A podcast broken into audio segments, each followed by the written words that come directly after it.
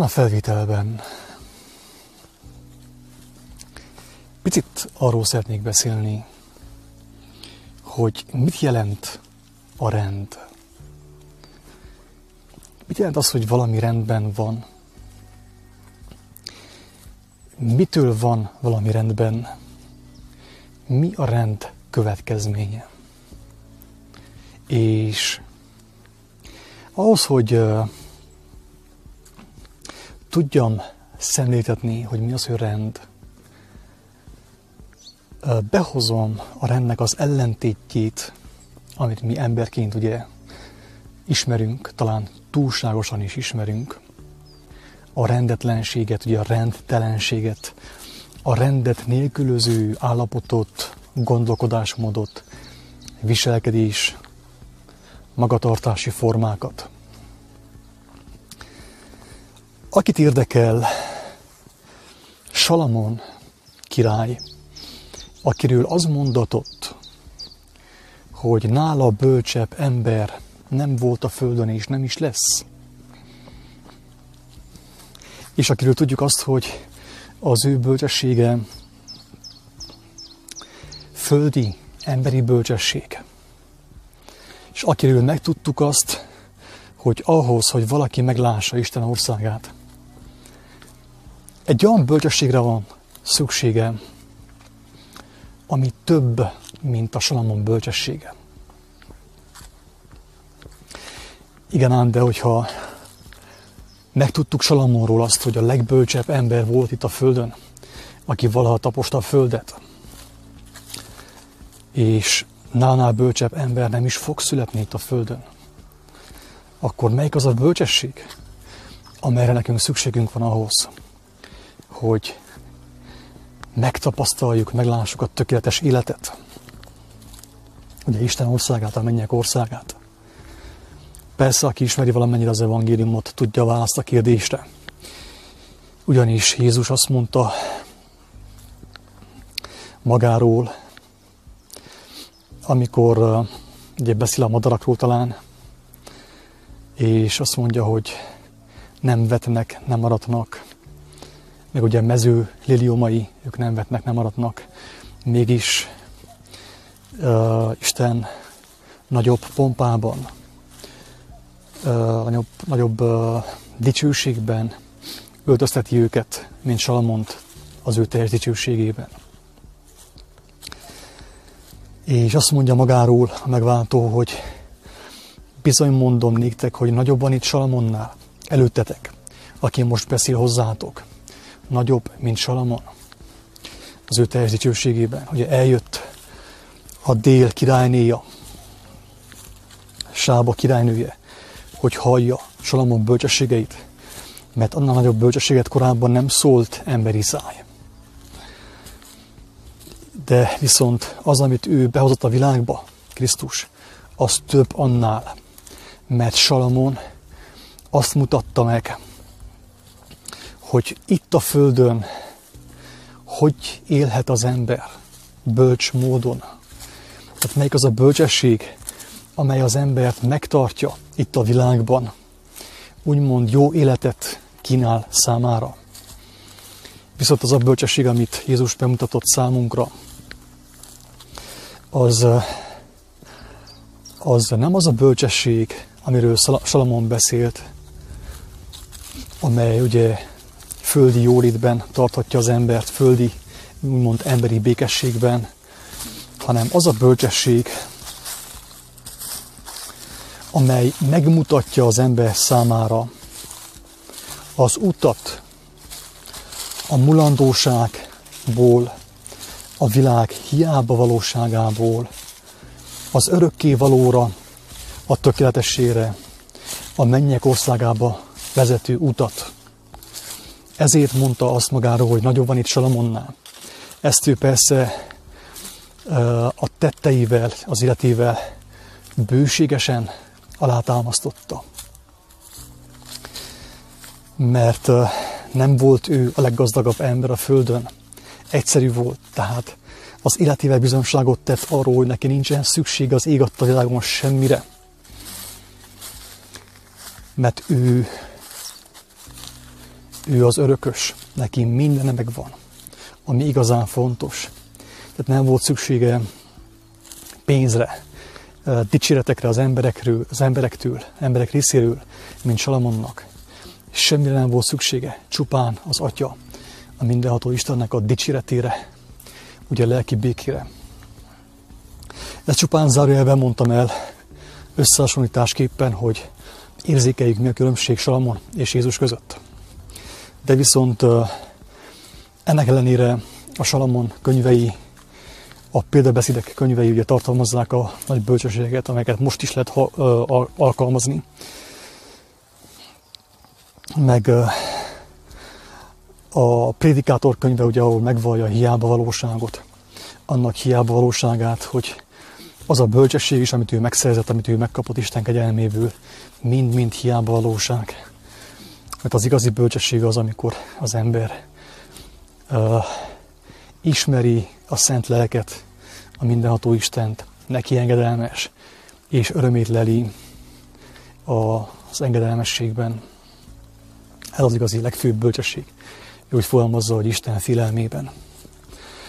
Na de, akit érdekel, elolvashatja a Prédikátor könyve harmadik fejezetében az első nyolc bekezdést, ami arról szól, hogy mindennek rendje van, mindennek rendelt ideje van. Ő úgy fogalmazza, mindennek rendje van. És ha valami rendben van, ha valami rend szerint működik, valami rendes, hát az ugye abban egy kicsi öröm is már ugye abban a helyben. Van békesség benne, van szépség, és van ékesség benne, a rendben, Istennek a rendjében. De az, hogy megértsük, hogy mi az, hogy rend, behozok egy, egy idegen fogalmat, ami bár nem magyar fogalom tudomásom szerint, hanem talán nem tudom, talán latin, nem tudom, görög, lényegtelen, nem ez a fontos. De úgy gondolom, ez a fogalom segít nekünk megérteni, hogy mi az, hogy rend.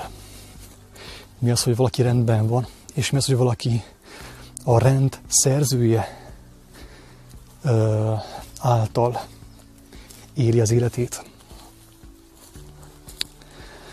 Ez a fogalom, amit behoznék, mint ö, ellentétes fogalmat, az a perverzió. Angolul perversion, vagy ha valami perverz, az perverted. Én ezt úgy értelmezem, hogy eldeformálódott, eltorzult, eltávolodott a rendtől. Nyilván, hogyha az ember ezt a fogalmat hallja, hogy pervers, az biztos, hogy rendetlen, rendtelent jelent és akkor egy ilyen tágasabb megértést kap, rálátást kap arra, hogy mi az, hogy valami istentelen, valami rendetlen, valami rendtelen.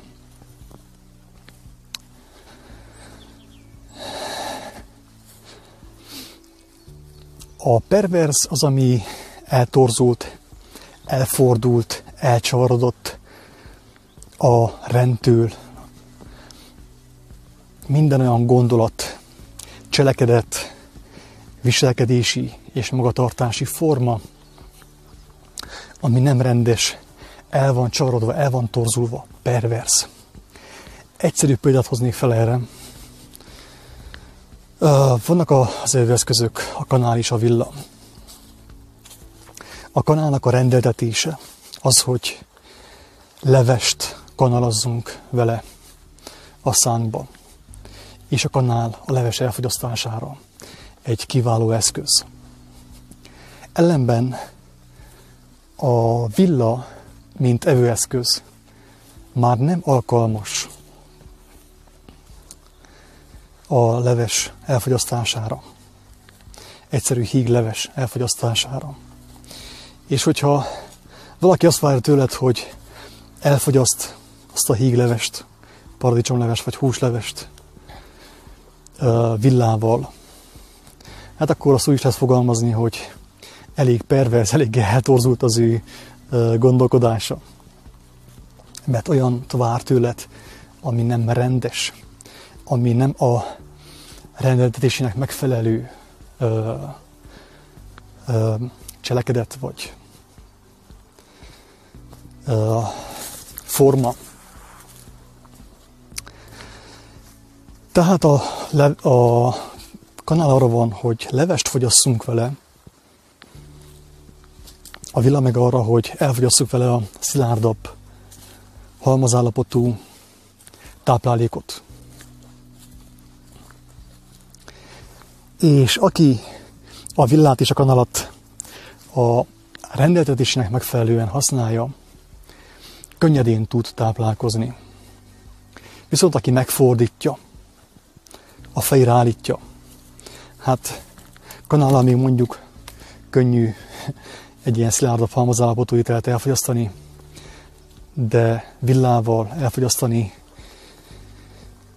a levest már eléggé nehézkes.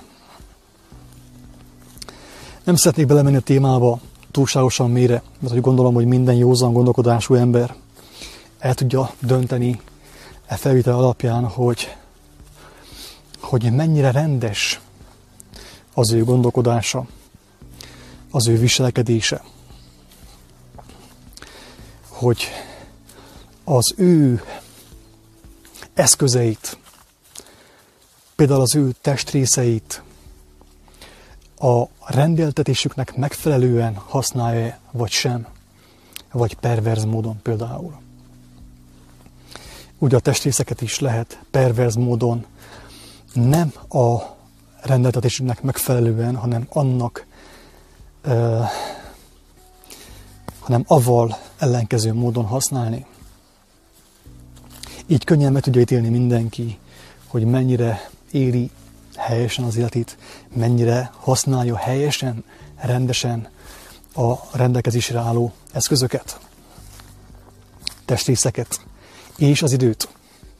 Megmondom őszintén, hogy ezt a gondolatcsomagot tegnap este a drága szomszédaim inspirálták, a madaracskák, akik folyton énekelnek, és megfigyeltük azt, hogy minden este úgy igazából 8 órakor kezdenek intenzíven énekelni, leghangosabban énekelni, és fél kilencig tart az ő éneklésük, fél kilenckor, szinte mintha egy karmester vezényelni őket, abba hagyják az éneklést.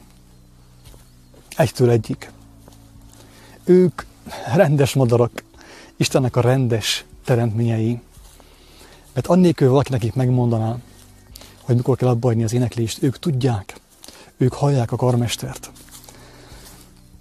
Tudják, hogy fél kilenckor lement a nap, vége a bulinak, megyünk pihenni. Este pihenni fogunk. Mi emberek lenézzük az állatokat, azt gondoljuk, hogy sokkal intelligensebbek vagyunk, mint ők. De viszont azt tapasztaljuk, hogy ennek ellenére mégis mi vagyunk a perverzek, a rendetlenek, a rendtelenek, akik uh, nem mindig tudják, hogy mire van az éjszaka, mire van a nap, mire van a hold, mire van a, vannak a különböző testrészek. Ők tudják, nincs, nincsenek törvényük, törvényeik, nincsenek bíróik, ugye földi értelemben. Ennek ellenére mégis rá vannak hangolódva az édes apára, az édes atyára, ugye az élet szerzőjére. Tudják, hogy meddig tart a koncert, mikor kell abbahagyni, mikor kell lefeküdni. Mi emberek óriási önteltséggel, kevésséggel és büszkeséggel a szívünkben nem tudjuk ezt megtagadtuk ezt, rendetlenné, rendtelenné, úgymond perverzekké, eltorzultakká váltunk. Miközben persze azt gondoljuk, hogy minden oké, jól látjuk a dolgokat, és a lehető legjobb irányba halad a mi életünk. Kérdés az, hogy ha valaki felismerte, hogy ez így van, hogy rendetlenek, rendtelenek, az írás szerint bűnösek, perverzek, eltorzultak vagyunk, akkor mit tehetünk annak érdekében, hogy ez megváltozzon? Szeretnénk, hogy megváltozzon ez, vagy beérjük a rendtelenséggel, rendetlenséggel, perverzióval. Ha szeretnénk, hogy megváltozzon, akkor mit tehetünk annak érdekében, hogy ez megváltozzon, hogy megtapasztaljuk a rendes élet, úgymond a, a mindenható kedvére való élet, és egyben a mi kedvünkre való életnek a szépségét, gyönyörűségét, Istennek a rend életét. Erre a kérdésre a választ ebben a videóban már nem is mondom, mert mostani csak arról beszéltem. Akit érdekel, nyugodtan lapozgassa fel a korábbi videókat, hallgassa meg, miről beszéltem, és teljesen biztos, hogy Isten segedelmivel meg fogja pontosan érteni, hogy mi a válasz a kérdésre, és az a válasz mit kínál azon személyek számára, akiknek feltett szándékuk az, hogy, hogy bemenjenek Isten rend életének az örömébe. Isten áldjon mindenkit, sziasztok!